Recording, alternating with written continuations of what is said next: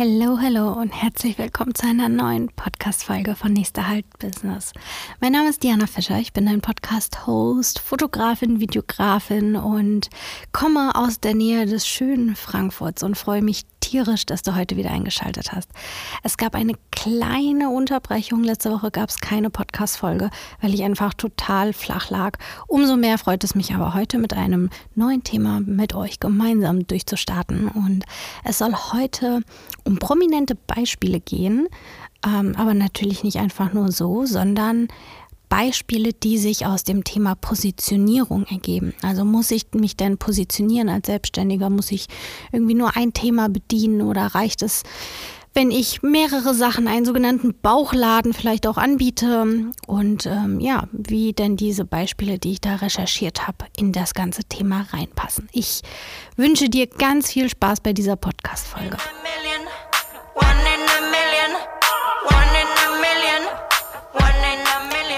Willkommen zurück. Ach, wie schön, wieder mit euch hier zu quatschen, in diesem Podcast mein Herz auszuschütten, meine recherchierten Gedanken mit euch zu teilen und es an euch weiterzugeben, ist für mich so ein kleines Wochenhighlight. Und ja, heute sind wir wieder dabei. Im Intro habe ich schon ein bisschen angekündigt, um was es heute geht. Positionierung, brauche ich einen Bauchladen, aber das Ganze soll natürlich auch für dich und für euch einen gewissen Mehrwert haben, und zwar was ihr dann auch aus diesen ganzen Beispielen dann mitnehmen könnt. Und ganz zum Schluss werde ich eine kleine Zusammenfassung machen, was mein persönliches Learning aus diesen ganzen Themen waren. Aber bevor wir jetzt mit dem Schluss anfangen, fangen wir natürlich ganz vorne an. Wie kam ich denn überhaupt zu diesem Thema? Es ist so, dass ich ein paar Reels geschaut habe und da wurde mir ein Reel äh, von Taylor Swift angezeigt oder über Taylor Swift, und da ging es um ihre Eras Tour. Ich glaube, so heißt das. Ich habe es mir jetzt leider noch nicht genau äh, angeschaut, wie es ausgesprochen wird. Auf jeden Fall ähm, ging es darum, dass Taylor Swift aktuell eine Tour hat und äh, mit dieser Tour ein Haufen Geld verdient. Klar, es ist natürlich auch gewissermaßen ihr Kerngeschäft. Sie ist Musikerin, sie ist Sängerin, sie ist Songwriterin. Ähm, aber es kam insofern für mich zur richtigen Zeit, dass ich, weil ich auch gerade mit einem Thema ähm, überlegt habe, wie ich damit denn weiter umgehen soll, und zwar mit meinen Stockfotos. Das eine hat jetzt offensichtlich gar nichts mit dem anderen zu tun, und ich verstehe es, wenn ihr bis zu dem Punkt jetzt vielleicht auch noch nicht ganz folgen könnt. Aber mir hatte dieses Reel über Taylor Swift einen Impuls gegeben, weil es ging eben darum, wie klug diese Frau Geld verdient mit allem, was sie macht. Ähm, ihr habt es vielleicht in den Medien mitbekommen, ihre Tickets, die waren innerhalb von wenigen Minuten irgendwie völligst ausverkauft, und äh, hat irgendwie wieder die, alle Rekorde gebrochen, was die Verkaufszahlen angeht. Und sie hat das aber ziemlich klug gemacht, um ihren Fans trotzdem irgendwie noch die Möglichkeit für Tickets zu bieten. Und zwar hat sie eine Plattform geschaffen und hat gesagt, ja, liebe Fans, meldet euch doch da an und folgt mir auf Instagram oder macht dieses und jenes. Und je mehr Aktivitäten ein Fan unternommen hat, umso höher stieg die Wahrscheinlichkeit, dass dann ein Ticket kommt. Und damit hat Taylor Swift sich natürlich ähm, marketing- und, und businesstechnisch, also hat ja wirklich alles abgegrast, was da nur ging. Und ich meine, sie ist ja schon so oder so eines der reichsten Popstars auf diesem Planeten. Und ähm, ja, mit solchen Geschichten pusht sie natürlich ähm, ihr Vermögen da noch mehr, weil natürlich macht sie das nicht einfach nur umsonst, sondern da stecken natürlich überall irgendwelche Werbepartner dahinter oder irgendwelche Plattformen, die sie eben dafür bezahlen, dass sie diese Plattform nutzen kann. Und dieses Thema hat mich dann irgendwie so neugierig gemacht und so interessiert, dass ich noch nach weiteren Beispielen gesucht habe, ähm, so was Popstars so machen oder Schauspieler oder halt einfach prominente V I Ps. Und dann bin ich noch auf ein paar andere Beispiele gestolpert. Die werde ich euch natürlich auch gleich nochmal im Detail vorstellen.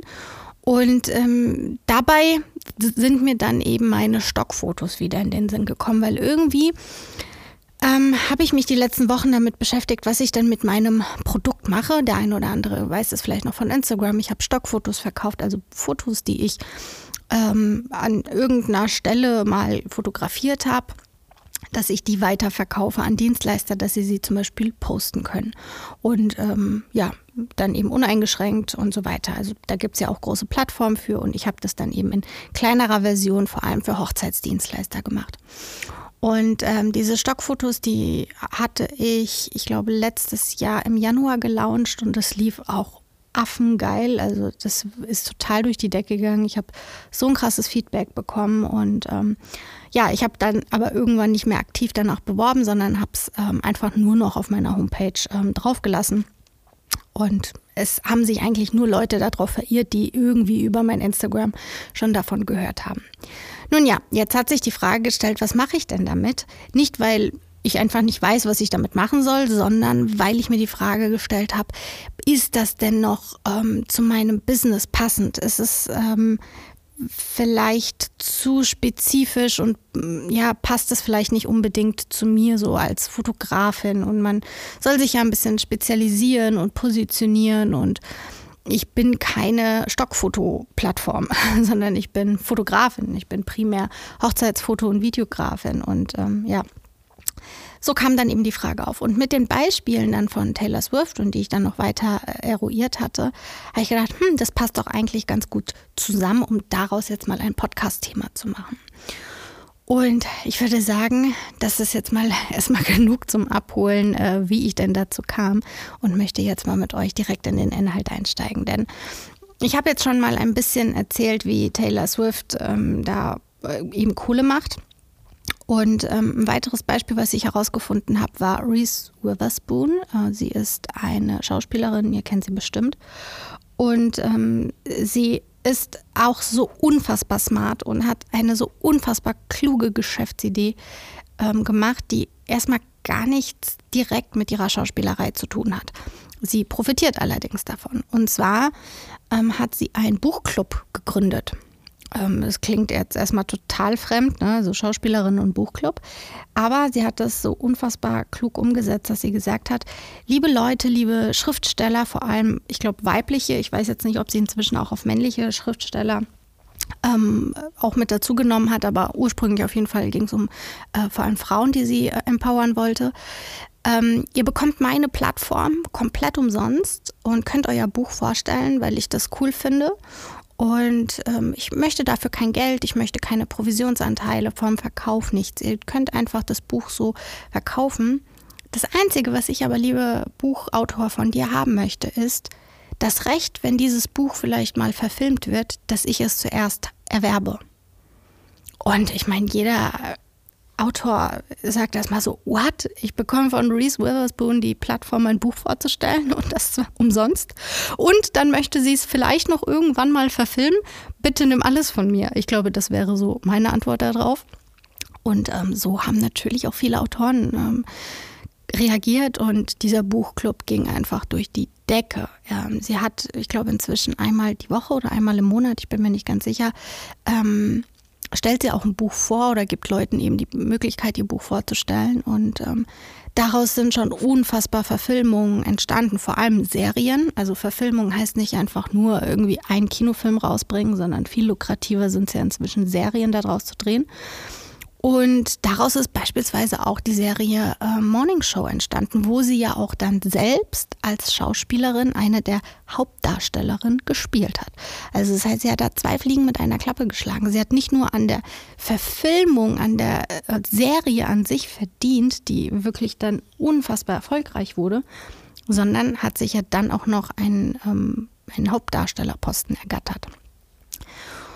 Und das hat mir dann auch wieder gezeigt, wow, sie ist eigentlich Schauspielerin und macht da jetzt in einem komplett anderen Business, aber ein richtig krasses Geschäft. Wie passt das denn zusammen? Ist das denn erlaubt? Also erlaubt in Anführungszeichen. Natürlich, du kannst alles machen, was du willst. Aber als Selbstständiger, und jetzt komme ich von diesen ganz, ganz großen Hollywood-Beispielen ähm, mal auf unser Business, auf unsere ähm, Einzelunternehmerschaft, unser Unternehmertum, jeder Einzelne, der hier zuhört. Und da bekommt man gerade am Anfang der Selbstständigkeit immer wieder gesagt, ja, du musst dich spezialisieren, du musst dich positionieren. Es bringt nichts, wenn du einen Bauchladen hast. Ähm, das kaufen dir die Leute nicht ab. Und das ist auch, finde ich, alles sehr richtig, was da gesagt wird. Nichtsdestotrotz kommen mir dann die Beispiele von eben in den Sinn, wo ich mich frage, aber warum funktioniert das denn bei anderen? Ist es nur der Promi-Bonus, der da funktioniert? Und dann ist mir mein eigenes Beispiel mit den Stockfotos eingefallen. Und ich sagte, nee, das hat damit nichts zu tun.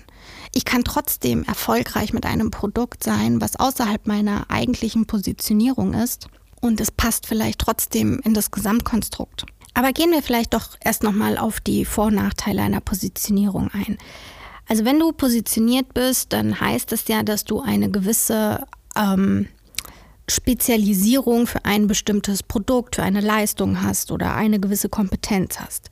Und ähm, in der bist du einfach der Pro, da kann dir keiner etwas vormachen. Und ich glaube, der Vorteil liegt auf der Hand. Der Kunde nimmt dich dann natürlich auch als absoluter Profi darin wahr. Bestes Beispiel ist bei einem Restaurant. Wenn du gerne italienisch essen willst, eine Pizza essen willst, dann gehst du halt lieber zum Italiener, anstatt zum vielleicht Dönermann, der sowohl Döner als auch Pizza, als auch Schnitzel und Nudeln hat. Dieses Beispiel findet man natürlich auch immer. Also das ist so, ich sag mal, der Running Gag ähm, oder das Running Gag Beispiel, was immer genannt wird, aber es ist halt auch richtig. Ne? Also ich selber gehe natürlich auch lieber dahin, wo ich weiß, derjenige, der macht das immer, der macht das hundertmal am Tag und d- da läuft's.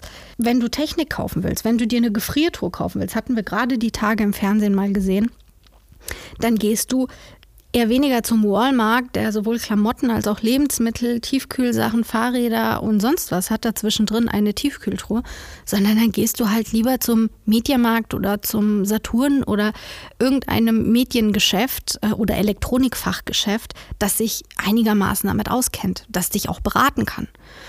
Und genauso ist es eben auch mit unserer Dienstleistung. Wenn ich einen Fotografen will, dann suche ich mir natürlich auch einen Fotografen und nicht ähm, irgendwie einen Videografen, und nur weil er auch eine Kamera besitzt, kann er auch fotografieren. Und du kannst es aber noch spitzer fassen. Nur weil ich Fotograf bin, heißt es nicht, dass ich jede Situation fotografieren kann. Ähm, ich kann keine Tiere fotografieren, ich kann keine Sportsituationen fotografieren, und deswegen habe ich mich auf Hochzeiten spezialisiert. Nichtsdestotrotz habe ich aber auch Aufträge außerhalb von Hochzeiten. Ich mache auch mal Familien. Ich mache auch mal Newborn- oder Babybauch-Shootings. Der Unterschied ist allerdings, wie ich mich nach außen hin darstelle. Denn nach außen hin bin ich die Hochzeitsfoto- und Videografin. Mein Fachgebiet sind Hochzeiten. Da habe ich mich auch noch besonders spitz vielleicht in eine Richtung positioniert, indem ich sage, ich mache sehr moderne, elegante, hochwertige, zeitlose Hochzeiten. Der eine macht Boho-Hochzeiten, der nächste macht, keine Ahnung, nur Schwarz-Weiß-Hochzeiten oder, oder, oder. Das nimmt der Kunde natürlich als dein Fachgebiet wahr. Und wenn das das Einzige ist, mit dem du nach außen trittst, ist es doch logisch, dass der Kunde dich dann eher bevorzugt, als einen Kollegen, der einen riesen Bauchladen hat und auf seiner Homepage erstmal das ganze Portfolio von allen möglichen Fotografiesparten abdeckt.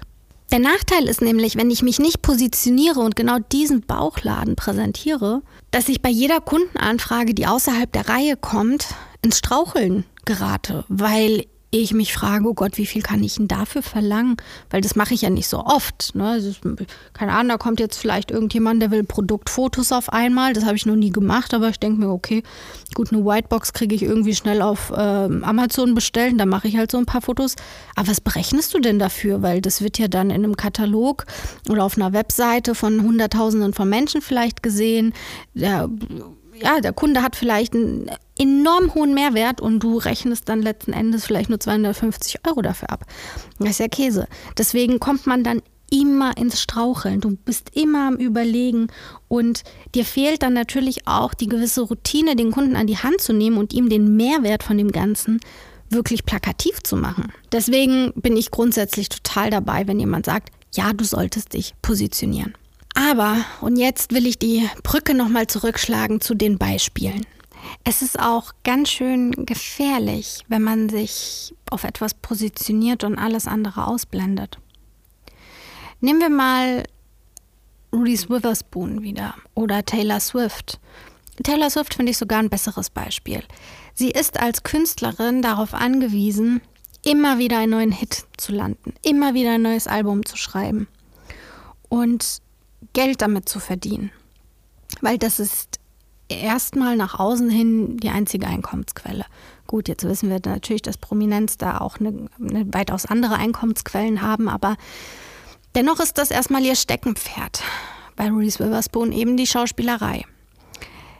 Wenn du nur darauf dich fokussierst und alles andere ausblendest, kann das auch zum Risiko werden. Was ist, wenn du auf einmal irgendwas an den Stimmbändern hast, operiert werden musst und nie wieder singen kannst, so wie vorher? Was ist, wenn du auf einmal nicht mehr im Trend bist, weil du vielleicht inzwischen für die modernen Filme nicht mehr das liefern kannst, was gefragt ist? Dann bist du schneller vom Fenster weg, als du gucken kannst. Oder was ist, und dieses Beispiel sollte jeder von uns wahrscheinlich nachvollziehen können, wenn du krank wirst, wenn du längere Zeit ausfällst. Und dafür musst du jetzt kein Superstar sein, um zu wissen, dass du dich dafür absichern musst. Und gerade, gerade wir Selbstständigen, die nicht aus Hollywood kommen, müssen uns dagegen irgendwie absichern. Und ich meine nicht unbedingt im Sinne einer Versicherung, Krankentagegeld oder sonstigen, sondern wir müssen unser Businessmodell so aufbauen, dass nicht alles von uns abhängig ist. Im besten Fall. Dass wir divers genug aufgestellt sind, aber trotzdem noch ein Spezialgebiet haben. Und das ist so ein bisschen die Erkenntnis, die ich mit euch heute teilen möchte. Denn für mich ist Spezialisierung ein super wichtiges Thema und unumgänglich. Das solltet ihr haben, das sollte ich haben. Aber ich finde es völlig legitim, auch mal Produkte rechts und links zu haben, Dienstleistungen rechts und links anzubieten, die vielleicht nicht zu hundert Prozent mit dieser Positionierung übereinstimmen. Das Beispiel von Stockfotos bei mir. Ich kann noch weitere Beispiele nennen, dass ich eben auch diese Familienfotos mache. Oder dass ich unter D. Fischer Media, also unter D. Fischer Weddings mache ich meine Hochzeiten, unter D. Fischer Media bediene ich B zwei B Kunden, wo ich Image-Videos mache, wo ich Business-Shootings mache et cetera. Und das passt für mich trotzdem alles zusammen. Ich habe das zwar dann bewusst mit zwei verschiedenen Namen getrennt, dass ich sage, das eine ist Weddings und das andere ist Media. Das ist nämlich auch so ein Trick, um sich dem Ganzen zu behelfen. Man kann das auch separieren. Man kann beides sehr prominent kommunizieren und bewerben, ohne dass es sich in die Quere kommt, indem man zwei verschiedene Namen für das Ganze gibt. Das ist auch oft ein Grund, warum Influencer zum Beispiel irgendwann mal einen zweiten oder dritten Account anlegen für irgendwelche speziellen Produkte. Bei den Familien beispielsweise ist es aber für mich trotzdem irgendwie noch so ein bisschen zu der Produktfamilie. Also ich habe einen Schwerpunkt und du hast vielleicht auch einen Schwerpunkt. Dann konzentriere dich in der Kommunikation darauf. Es verbietet dir aber niemand und das solltest du dir vor allem auch nicht verbieten, ähm, aus Businessgründen andere Sachen auch anzunehmen. Natürlich nicht alles und du solltest gro- also schon dir überlegen und abwägen, in, in welche anderen Sparten, Produkte und Dienstleistungen möchte ich zusätzlich gebucht werden. Aber es ist völlig legitim, dass du dafür gebucht wirst und dass du diese Sachen auch beiläufig mitmachst. Beiläufig, das soll überhaupt nicht abwertend klingen, sondern beiläufig heißt einfach, du hast die Kompetenz, gewisse Sachen zu machen, die vielleicht eh da sind. Ich mit meinen Stockfotos, die Bilder sind bereits produziert oder ich habe sie ähm, ohne viel Mühe so zusammenstellen können. Ich habe meine Kompetenz, die eh da ist, genutzt, um daraus einen Mehrwert für meine Kunden zu schaffen. Ich bin zwar Hochzeitsfotografin, ja, und keine Stockfotoplattform, aber ich habe meinen Schwerpunkt, was das Thema Hochzeiten angeht, genutzt und gesagt, ich mache Stockfotos nur für die Hochzeitsdienstleister. Und so kann man das in jeder Branche auch machen. Egal, ob du Trauredner bist, egal, ob du Immobilienmakler bist, egal, ob du keine Ahnung was bist. Es ist wichtig zu überlegen, wie möchte ich denn nach außen wirken? Was ist ähm, die, die, ja, der, der Wahrnehmungsfaktor, den die Menschen sehen sollen, was mein Schwerpunkt ist, wo, worin ich Experte bin und wie viele andere Leistungen habe ich denn noch nebenbei und möchte ich nebenbei noch anbieten und wie kann ich die in diese Story mit einbauen.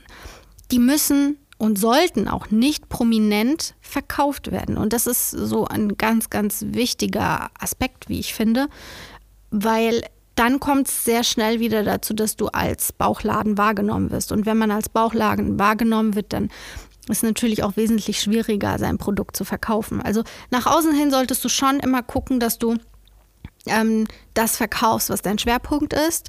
Aber es ist auch legitim, wenn du einen anderen Auftrag auch mal annimmst, der sich gut in die Story einbindet. Und wenn es manchmal Sachen gibt, die sich darin nicht gut einbinden, und da bin ich jetzt bei dem Beispiel Reese Witherspoon, weil genau deswegen habe ich diese zwei Beispiele gewählt.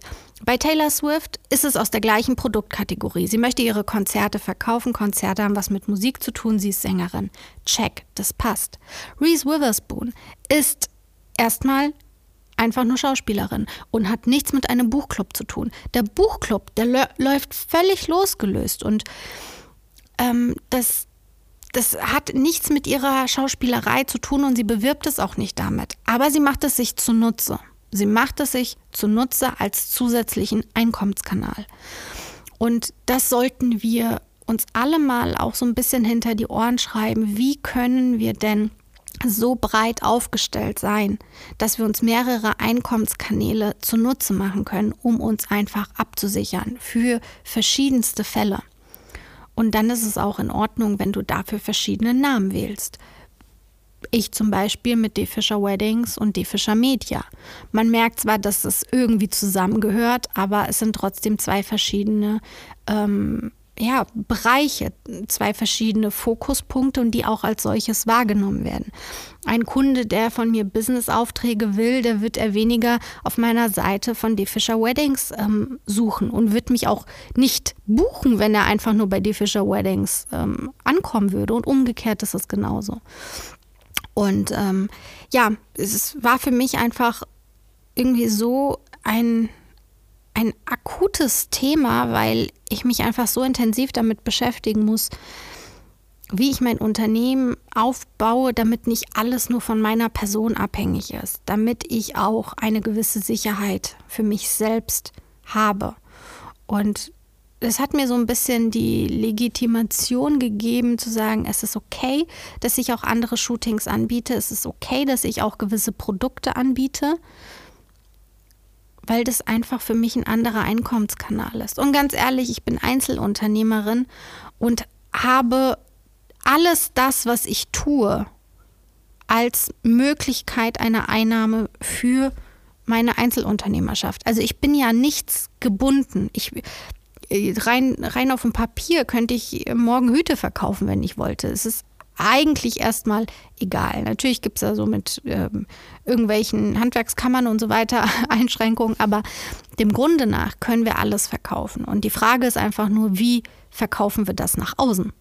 Wie positionieren wir uns? Und das Learning, was ich aus dem Thema für mich jetzt so mitgenommen habe und auch hoffe, dass du das auch so als Impuls für dich mitnehmen kannst, ist, sich die Frage zu stellen, wie divers bin ich aufgestellt und trete ich mit dieser Diversität nach außen oder ähm, bin ich nach außen hin trotzdem sehr spitz positioniert, habe aber einfach im Hintergrund den Vorteil, verschiedenste Einkommenskanäle durch verschiedene Produkte zu nutzen, auch wenn sie vielleicht nicht eins zu eins meiner Positionierung entsprechen. Und damit habe ich jetzt eine große Hausaufgabe. Naja, nicht ganz, aber zumindest wird mich das Thema weiterhin beschäftigen. Und ich kann mir vorstellen, dich wird es auch beschäftigen oder du wirst dich zumindest darin wiedergefunden haben, wenn du mal wieder ein, eine Anfrage hast, wo du denkst, ach, die könnte ich doch machen. Das ist zwar nicht mein Hauptgebiet, aber das kann ich doch bewerkstelligen, dass man dann vielleicht anders auf diese Sachen draufschaut. Ich wünsche dir ganz viel Spaß mit diesen Impulsen und ähm, freue mich, dass du nach der einwöchigen Pause jetzt wieder eingeschaltet hast und bis zum Schluss hier dabei warst. Ganz, ganz lieben Dank und hab einen wundervollen Abend, einen schönen guten Morgen, frohe Weihnachten, äh, Happy New Year und alles Liebe zum Geburtstag. Ciao!